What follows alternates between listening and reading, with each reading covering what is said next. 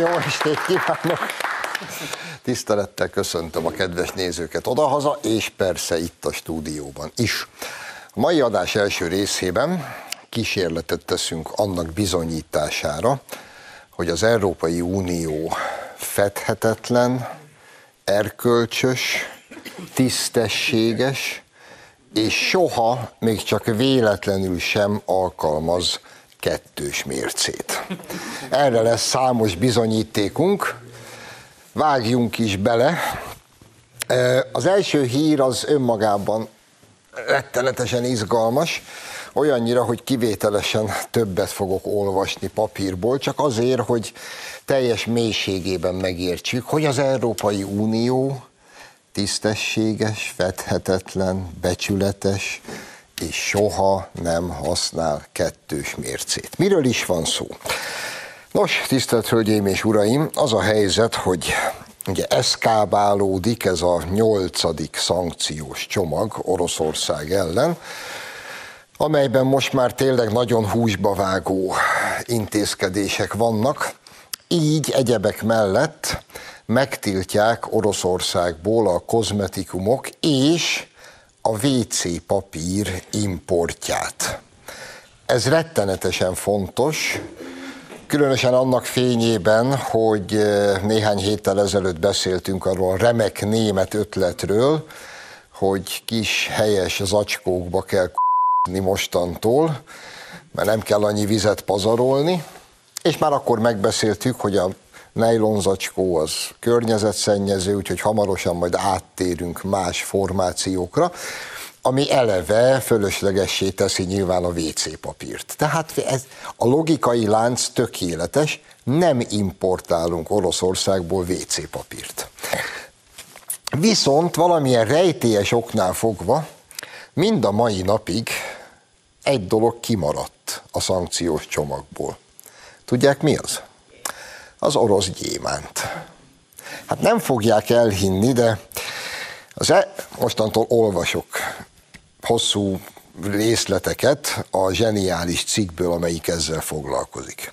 Az Európai Bizottság élén Ursula von der Leyennel már bőszen állítja össze a nyolcadik pakkot, amelyben többek között a WC papír importját is megtiltja hogy hogy nem az EB figyelmét valahogy megint elkerülték az orosz gyémántok, amelyek a háború kezdete óta akadálytalanul vándorolnak Antwerpenbe, Belgium, a gyémánt kereskedelem fővárosába. Az üzlet virágzik, és úgy tűnik, ez így is marad. A nyers gyémántok globális piacán ugyanis az orosz részesedés, kapaszkodj meg a székedben, 30%-át teszi ki az összkereskedelemnek. Ennyi gyémánt jön Oroszországból, Antwerpen, Belgiumba. Az USA pénzügyminisztériumának becslése szerint a gyémánt Oroszország tíz legnagyobb nem energiahordozókkal kapcsolatos export cikkeinek egyike, amely tavaly mintegy 4,5 milliárd dollár bevételt hozott Oroszországnak. Lobbista csoportok már jó ideje sürgetik az Európai Bizottságot, hogy a gyémánt kerüljön fel a szankciós tiltólistákra. Ursula von der Leyen azonban hirtelen gyengeséget mutat, amikor ez a téma szóba kerül. Így az rendre elenyészik a földgáz körüli cirkusz ködében. A nyolcadik csomag összeállításánál ismét napirendre került a kérdés. Az Európai Bizottság rettenthetetlen vezetője azonban félrenézett, messze az orosz dezodor hegyeken túlra, és valamiért ismét nem ejtett szót a gyémántokról.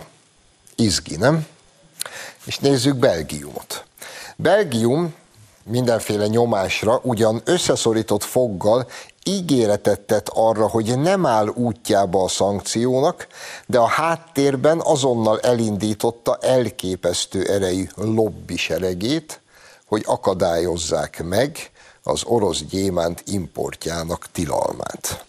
Villámgyorsan elterjedt a bűvös mondat Belgiumban, figyelj, a gyémántokra vonatkozó tilalom többet fog ártani Európa gazdaságának, mint Moszkvának. Azt a mindenségit. Mint amikor a magyar miniszterelnök ilyesmiről beszél mondjuk gázügyben vagy olajügyben, akkor a torkának illik esni. De ha gyémántokról és Belgiumról van szó, akkor ez a mondat tökéletesen helyén való. Ugyanis ezt a mondatot nem más, mint a jelenleg regnáló belga miniszterelnök hangsúlyozza előszeretettel. Jegyezzük meg jól. Tehát a belgák szerint az orosz gyémántra vonatkozó importtilalom többet ártana Európa gazdaságának, mint Moszkvának. Nagyon szépen köszönjük. Azt ugye tudjuk, hogy ez a gyémánt kereskedelem amúgy mindig is egy meglehetősen sötét buli volt. Ha más nem, a Véres Gyémántok című filmet remélem mindenki látta, Leonardo DiCaprio-val a főszerepben. Igen, jó film. Igen, Belgium valaha volt afrikai gyarmatairól, mind a mai napig egészen elképesztő eredetű eh, gyémánt importot folytat, rabszolgák munka, gyerekmunka, gyilkosságok, maffia, ez mind nem számít, mert a gyémánt túl jó buli. És 2008-ban jogvédő szervezetek ugye nyomást próbáltak gyakorolni Belgiumra, főként Didier Reynerts, minisztere, akkori miniszterelnök helyettesre, hogy sürgessen szankciókat Brüsszelben a zimbabvei gyémánt csempészettel és az emberi jogok folyamatos lábbal tiprásával kapcsolatban. Mindez farrahányt borsó maradt. Belgiumot nem nagyon hatotta ez meg.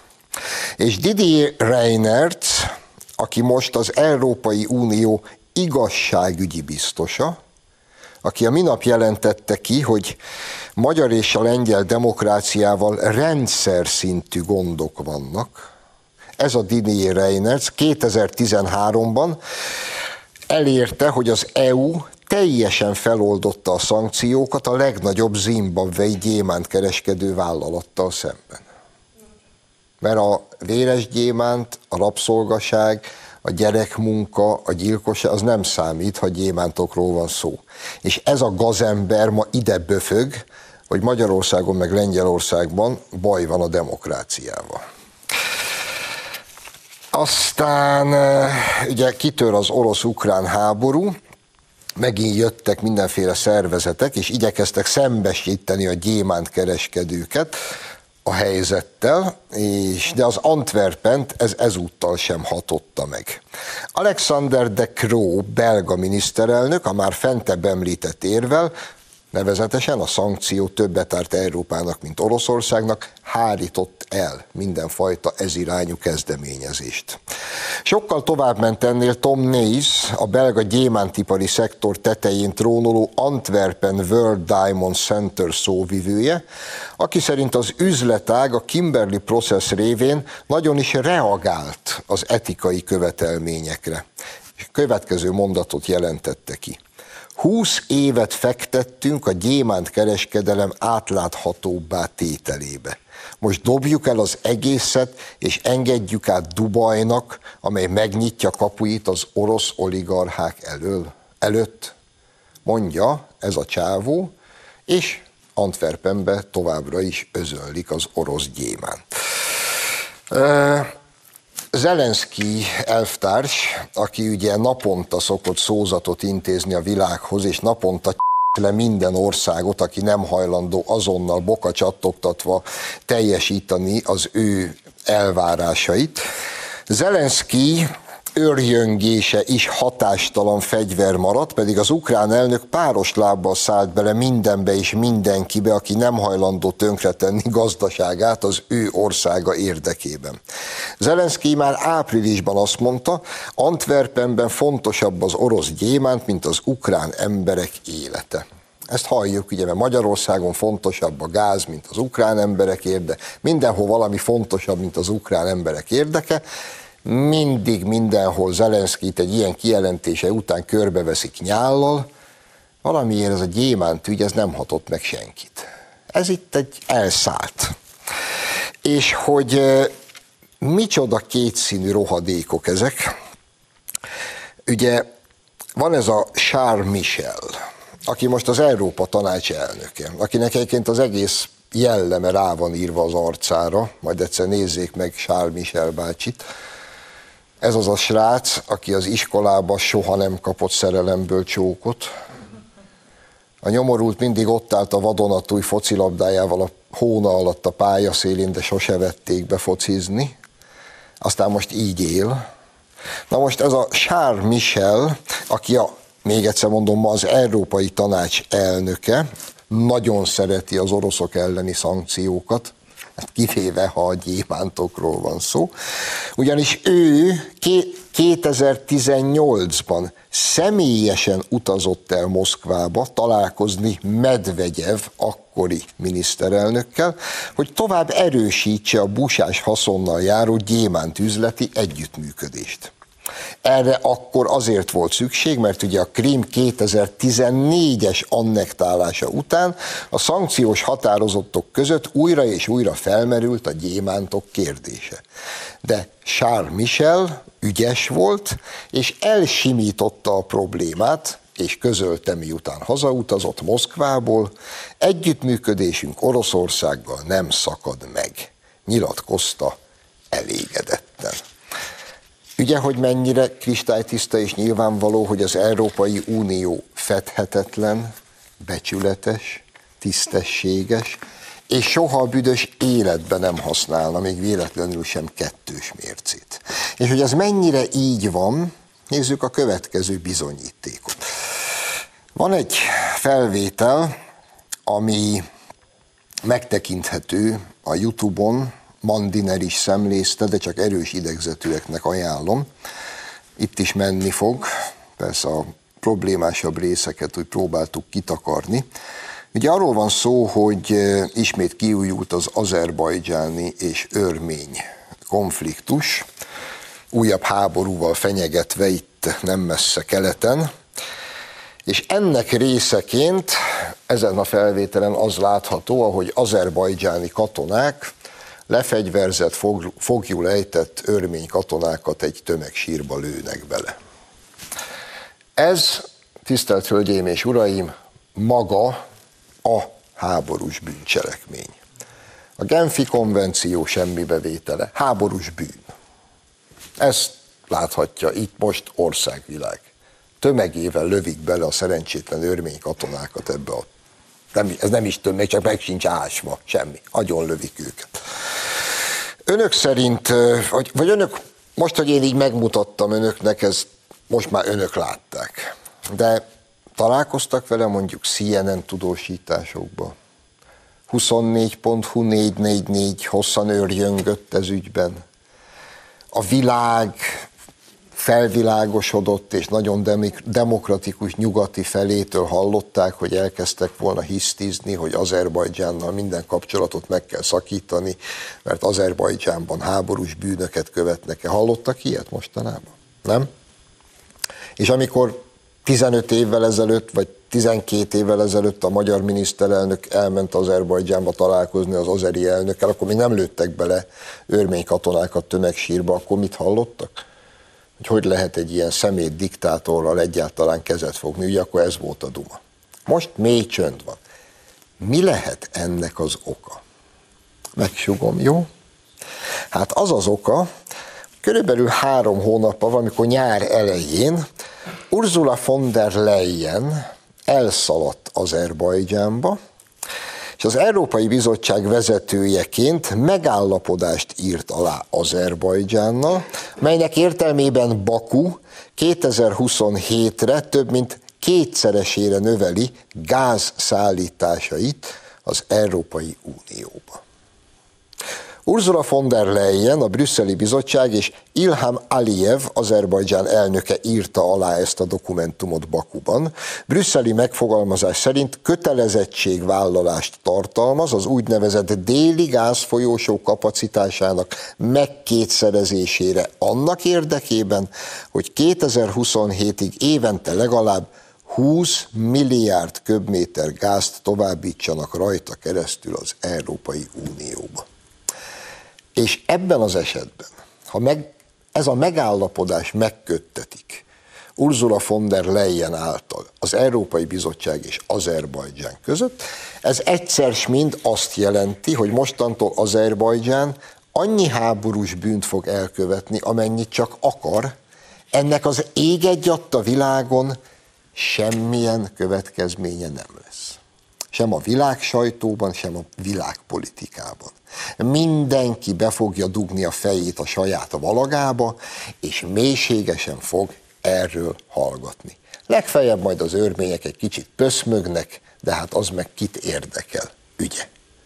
Ismerjük egyébként ezt a mentalitást, ez nem mai. A fényességes nyugat ebben a mentalitásban mindig jó volt. Talán már meséltem önöknek, de nem árt az ismétlés. Ugye a második világháborúban Lengyelország mindvégig a jó oldalon harcolt. És Lengyelországot gyakorlatilag egyszerre támadta meg Hitler harmadik birodalma és Stálin Szovjetuniója, hogy eltüntessék a föld színéről. És a lengyel kormány Londonba emigrált. És a lengyel hazafiak, akik el tudtak menekülni, mindvégig a szövetségesek oldalán harcoltak Hitler ellen. És amikor Katyinban az NKVD több mint 20 ezer lengyel értelmiségi diákot, katonatisztet a saját maguk által előre megásott tömegsírokba belelő, akkor az Londonban lévő lengyel emigráns kormány berohan Churchillhez, mert ők ugye tudomást szereznek arról, hogy mi folyik Katyinban, berohannak Churchillhez, és közlik, hogy tehát miniszterelnök úr több mint 20 ezer lengyelt a szovjetek most lőttek bele Katyinba tömegsírokba. És tudják, mit válaszolt Churchill az emigráns lengyel kormány tagjainak? Fogják be a szájukat, csak nem képzelik, hogy egy ilyen apróság miatt én ki fogom ugrasztani Stálint a Hitler elleni koalícióból. Hm? Az a fényességes nyugat. És aztán a lengyelek a második világháború után megkapták jutalmul azt, amit mi büntetésből. 40 év kommunizmust. És a nyugatnak köszönhették ezt is. Ezért nem értem egyébként a lengyelek lenyűgöző nyugati imádatát. Mondom ezt úgy, hogy soha nem fogom megtagadni a magyar-lengyel barátságot, csak próbálok az ő fejükkel gondolkodni. Mert azt értem, hogy az oroszokat ezerszer jobban utálják, mint mi utáltuk valaha, és erre minden okuk meg is van. De hogy miért vannak beleszerelmesedve Amerikába meg a nyugatba, azt egyszerűen fel nem tudom fogni. Mindezek ismeretében, de ez legyen az ő problémájuk és annál is inkább, hál' Istennek másodlagosnak tűnik most ez a probléma, mert ugye most éppen Prágában van a magyar miniszterelnök, ahol ilyen kis mini EU csúcs zajlik, amiről még semmi információ nem szivárgott ki, de annyit már tudunk, hogy a magyar miniszterelnök négy szemközti tárgyalást folytatott Miloš Zéman cseh elnökkel, és ismét négy szemközt tárgyalt Moraviecki lengyel miniszterelnökkel és ez pedig feljogosít minket arra, hogy optimisták legyünk, hogy a V4-ek előbb-utóbb helyre fog állni. Ami egyébként szerintem nem csak a mi jövőnk záloga, hanem egész Európa jövőjének az áloga is. És másfél perc maradt hátra, úgyhogy még egy kis apró bizonyítékot hagy hozzak arra, hogy a nyugat mennyire klassz.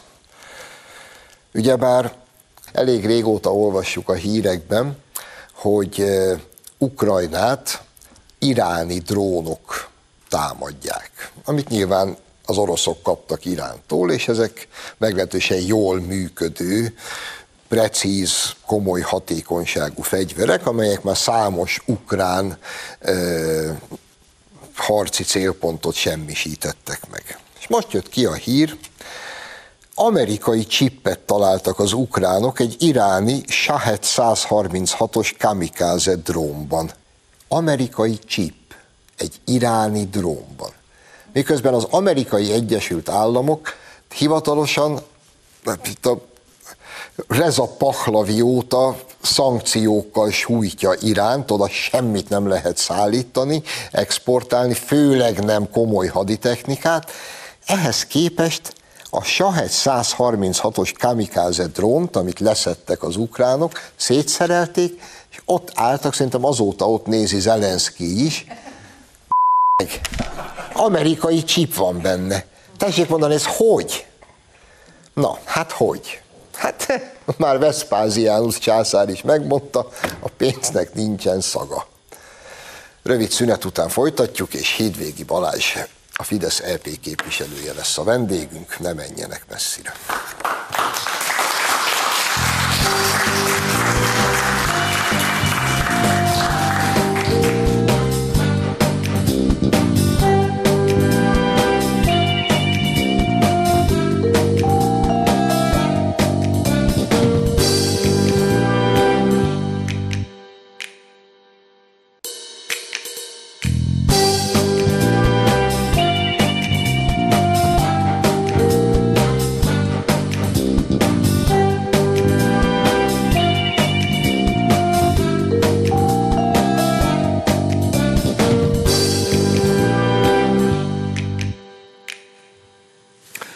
Folytatjuk a műsort. Vendégem tehát a stúdióban Hídvégi Balázs, a Fidesz Európa Parlamenti képviselője.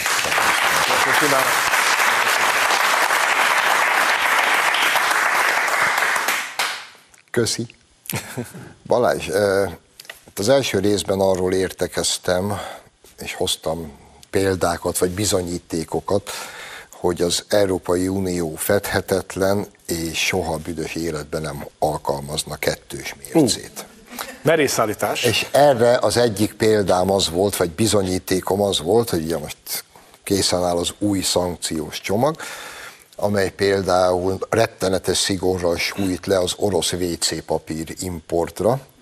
Ellenben a nyolcadik csomagba se sikerült belepréselni az orosz gyémántokra vonatkozó import tilalmat, amely egy kicsit több bevételt hoz Oroszországnak, mint a WC papír, ugyanis az Egyesült Államok pénzügyminisztériumának jelentése vagy becslése szerint csak tavaly Oroszország a gyémántokból 4,5 milliárd dollárt kaszírozott, viszont Belgiumnak meg ez az egyik legnagyobb üzletága, így aztán valahogy mindig sikerül elkerülni, hogy ez bekerüljön.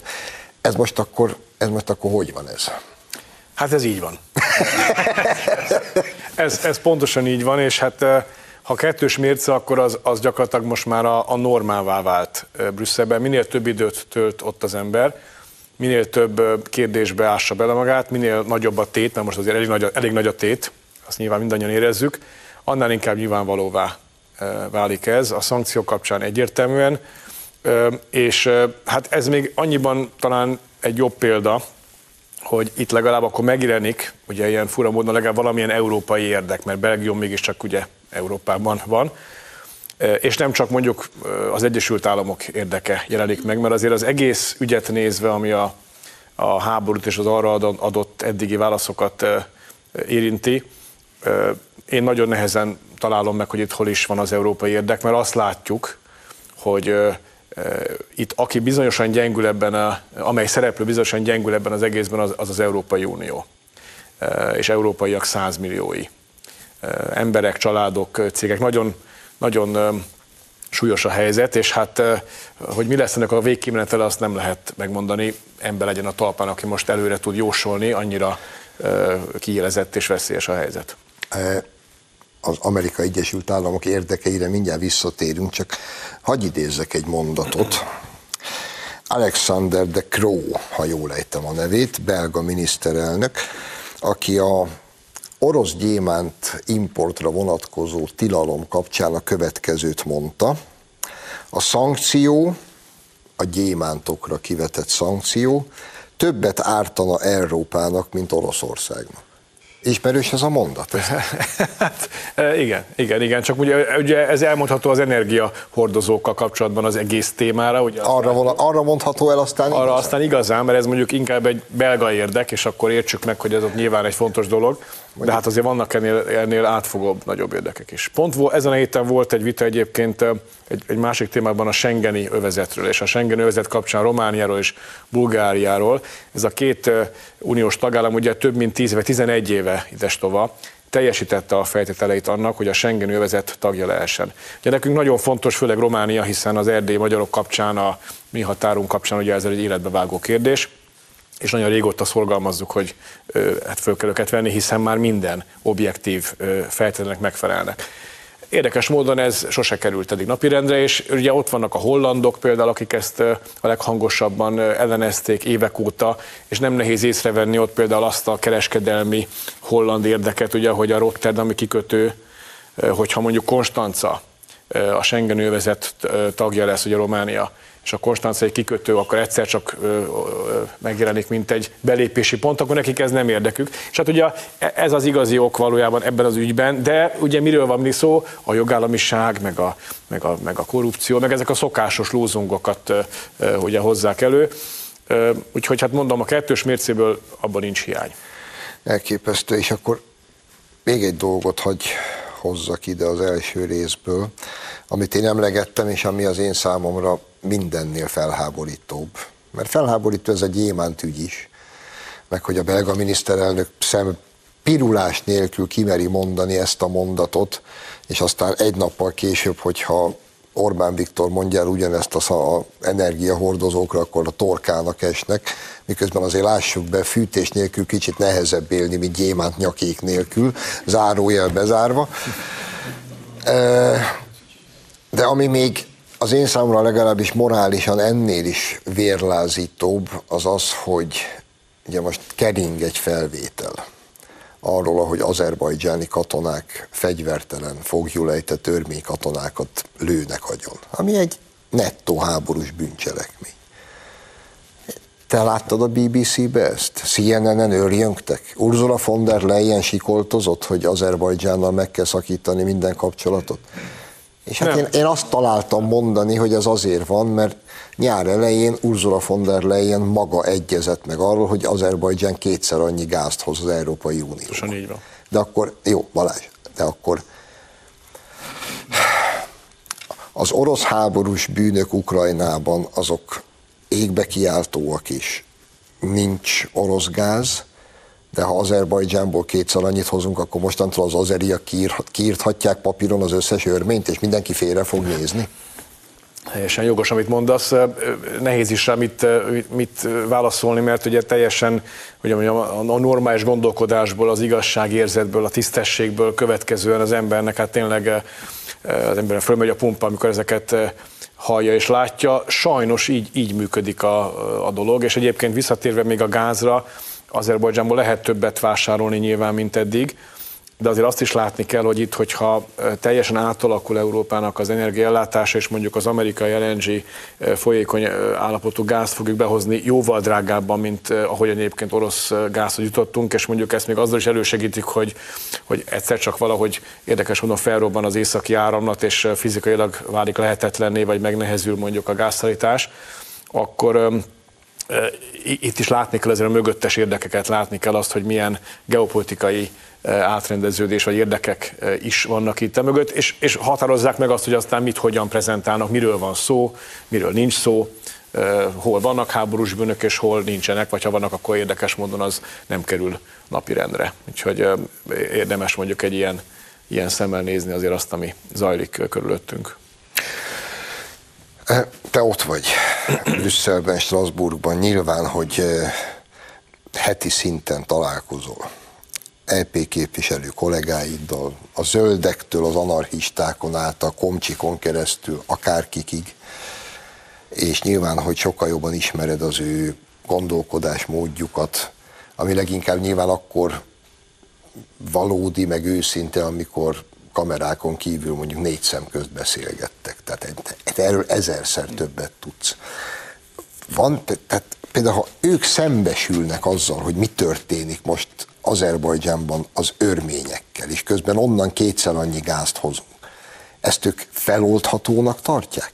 Vagy a saját sajtójuk miatt nem mernek megszólalni? Részben ez van, ez a második, ez nagyon lényeges szempont, mert korábban is beszélgettünk mi, hogy a, azért a kinti állapota a nyilvánosságnak az, az minden csak nem szabad az, az igazság, és egyre kevésbé az, ez, ez, egy, ez egy békjó most már a szabad gondolkodáson, a szabad szón, úgyhogy nagyon sok minden ezért nem hangzik el, meg, meg egyáltalán nem is beszélnek róla.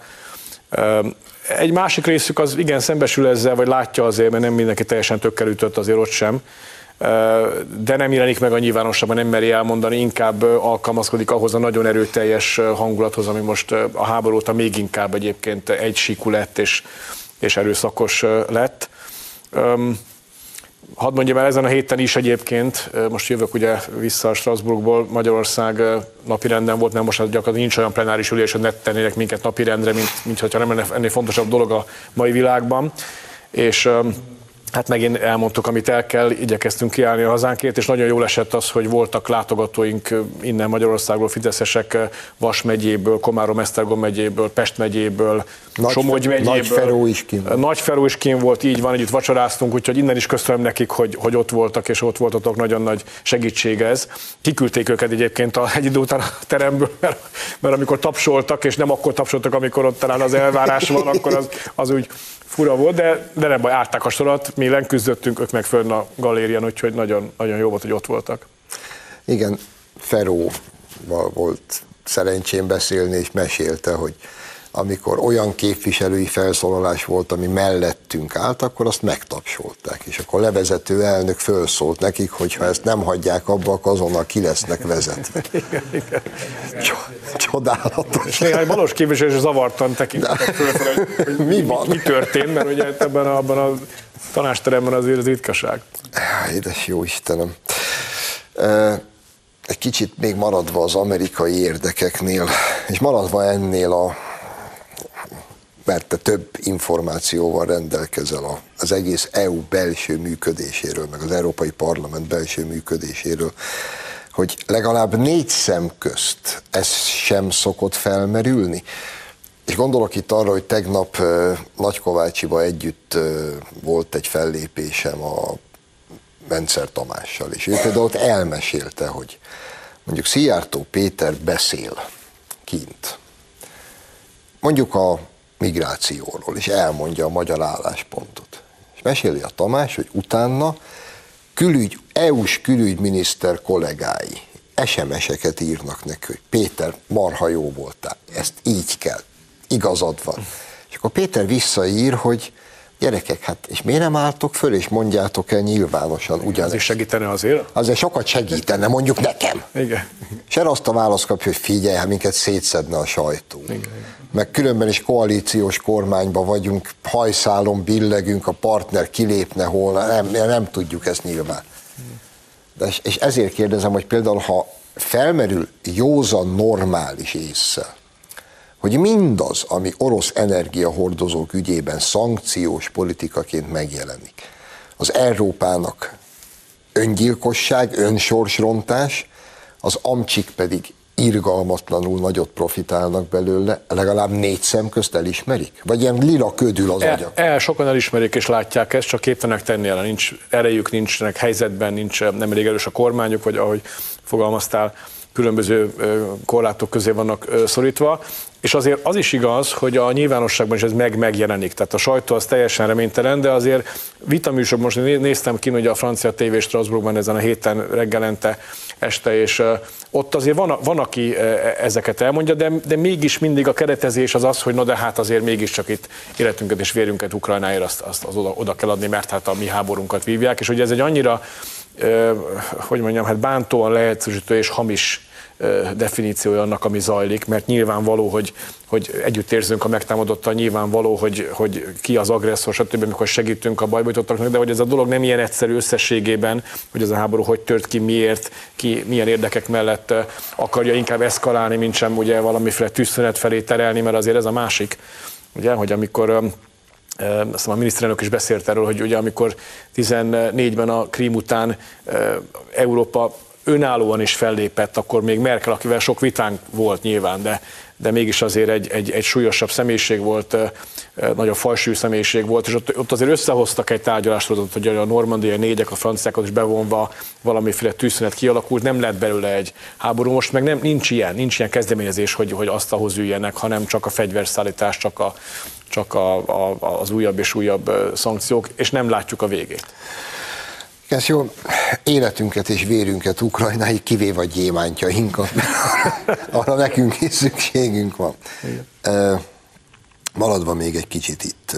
Én meglepődve olvastam, mert az én számomra ez egy ilyen félig meddig beismerésnek tűnt, és én már nem azért, mert zseni vagyok, hanem mert szerintem egy, egy tájékozottabb általános iskolás is átlátja ezt, és azóta mondogatom. Most maga az amerikai elnök jelentette ki nyilvánosan, hogy a kubai rakétaválság óta nem állt a világ ilyen közel egy harmadik világháborúhoz, Isten ne adja egy nukleáris háborúhoz. Mondja ez Joe Biden.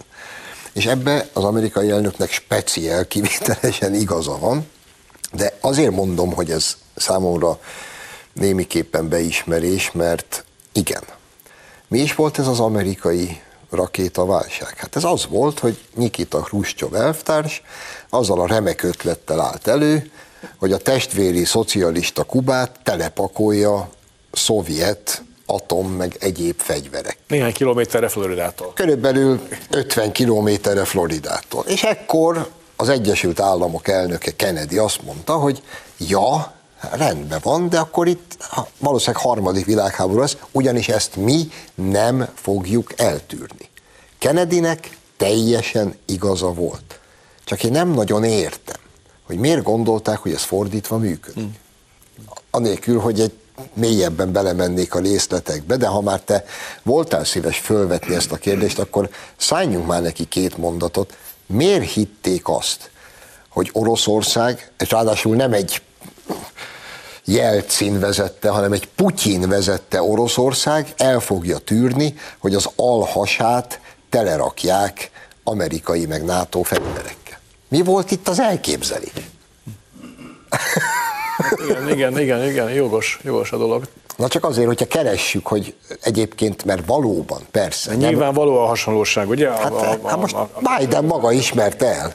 Hát Biden maga ismerte. Csak kevésbé megnyugtató személy Biden, tehát a Kennedy azért egy nagyobb kaliber volt, ugye? Tehát némileg. Némileg hogy én helyzetben ő van ott, és hát plusz, pluszban még megint csak, hogy mi a, mi a végén az eredményeit Európa szempontjából ennek az egésznek, mert ugye lehet egy olyan helyzetet kialakítani, ugye e haladunk teljes gőzzel, ugye, hogy évtizedekre elvágni mondjuk Oroszországot Nyugat-Európától, és akkor magunkat is ide számítom most, mindenféle szempontból, tehát kereskedelmi szempontból, energetikai együttműködés területén és, és, és egy, egyáltalán, és hát ez nem biztos, hogy nem európai érdek. Úgyhogy ezt, ezt sajnos nyilván előkerülhetnek ezek beszélgetésekbe, és mi is folytatunk ilyeneket a parlamentben képviselőkkel. Ez az államfők szintje, azért kormányfők államfők szintje, gondolom ott is azért van, aki ezt érti, csak egyelőre még nem látjuk azt, hogy ez a fajta józanabb hozzáállás, amit mi képviselünk, ez, ez, ezt mások is felvállalnák. Hát ne adjuk fel a reményt.